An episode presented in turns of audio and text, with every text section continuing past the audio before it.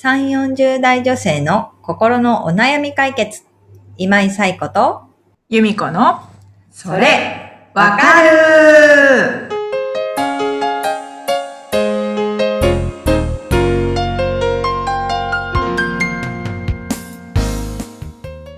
はい。ということで、えー2月第4週のそれわかるが始まりました。もう第4週で、ね、2月は28日までなので、うん。もう間もなく、あっという間ですね。2000 2022年が2月終わろうとしていますが、わ皆様いかがお過ごしでしょうか？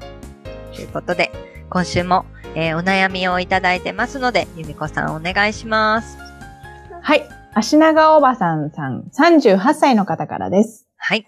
新型コロナウイルスの影響をもろに受けるお仕事をしており、ここ2年、生活への不安がとても大きいです。幸い実家暮らしで貯金が趣味だったので今すぐ困ることはないのですが、感染拡大のニュースを見るたびに不安が大きくなります。不安を減らすためにできることはあるのでしょうか？というお悩みをお寄せいただきました。あはい。足長おばさんさん、ありがとうございます。りがとうございます。はい。ね、新型コロナウイルスの影響をもろに受けるお仕事ということでね、うんまだまだなかなか安定しなくて、大変な状況なのかなとは思いつつ、貯金が趣味、素晴らしいですよね。はい。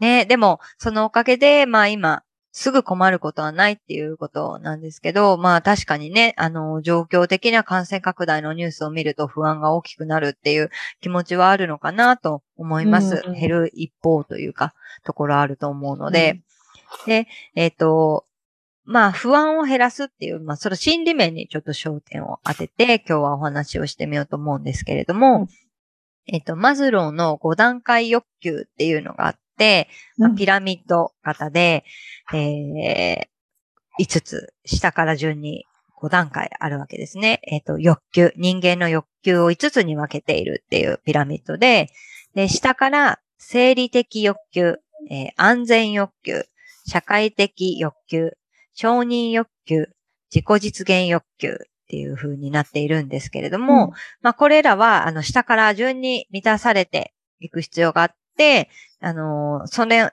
満たされてないものがあると、その上の欲求が、まあ湧いてこないっていう、うん。満たされないっていう風に言われています。で、貯金が減るってどういう、どこの欲求が、あのー脅かされてるのかなっていうのを考えると、下から2番目の安全欲求なんですよね。はい。うん生活とか仕事の基盤ができてるとか、なんかそういうところの欲求が、あの、満たされているっていうところが、まあ貯金が減ってく、もしかしたら生活ができなくなるかもしれないっていうところで、あの、安全欲求が脅かされているっていうところ。で、そうすると、社会的欲求、承認欲求、自己実現欲求っていう、その上の欲求が湧いてこないわけですよね。だから、えっ、と、今、足長おばさんさんに、じゃあ将来10年後どんな生活してると思いますかとか、あの、これから、あの、キャリアをどうしたいですかって言われても、ちょっとよく考えられませんみたいな状況になってしまうわけです。なので、じゃあ、まずはこの安全欲求を満たすにはどうしたらいいのかなっていうことを考えるといいかなっていうのは思います。不安不安を減らすためにね。で、えっ、と、ちょっとこれは私が、私がもし安全欲求を脅かされたら、ね、貯金がもうなくなりそうってなった時にどうするかっていうのを考えたりとかすると、まあ私自身はちょっと貯金が苦手なので、うん。あの、なかなかお金をね、あの、投資しようとか、なかなか思い浮かばないとは思うんですけれども、まあ、もし元手があるなら、ちょっと投資をしてみるとか、あとは、あの、まあ、えっ、と、新型コロナウイルスの影響をもろに受けるお仕事をしているっていうことなので、えっ、と、ちょっと安定した仕事に、まあ、転職をするなのか、復職として、そういう安定的に収入を得られるような仕事もしてみる。なのがなるほど、なんか、うんそういう感じで、今の安全欲求を満たすにはどうしたらいいのかなっていう案を、足長おばさんさんなりにちょっと考えてみて、できそうなことからやっていくっていうことで、あのー不安は減らしていけるのかなっていうのは思いますね。うんうん。いかがでしょうかっていうところですけど、由美子さんだったらなんか思いつきましさ、思いつきますか？安全欲求を満たすには。どうしたらよいか？そうですね。うん。だから、不安、うん。